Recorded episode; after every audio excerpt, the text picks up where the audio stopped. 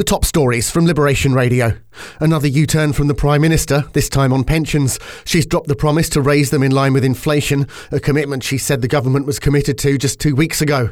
And up to fifty percent of hospital beds could be occupied by patients with respiratory infections this winter.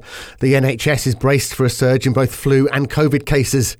In Jersey, more funding's on the way for schools teaching kids with special needs. A new funding formula will replace the current model, described by teachers as too complicated. And our water bills are going up. A six percent rise will take effect in January. Jersey Water say it's because of increased costs, but it'll be the only rise in twenty twenty-three.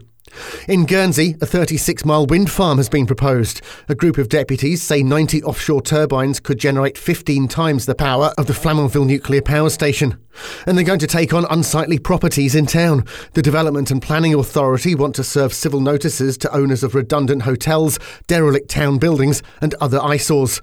Stay up to date with Channel Island News with the Liberation Radio News podcast on the Liberation Radio app and website, or ask your smart speaker to enable the Liberation Radio skill.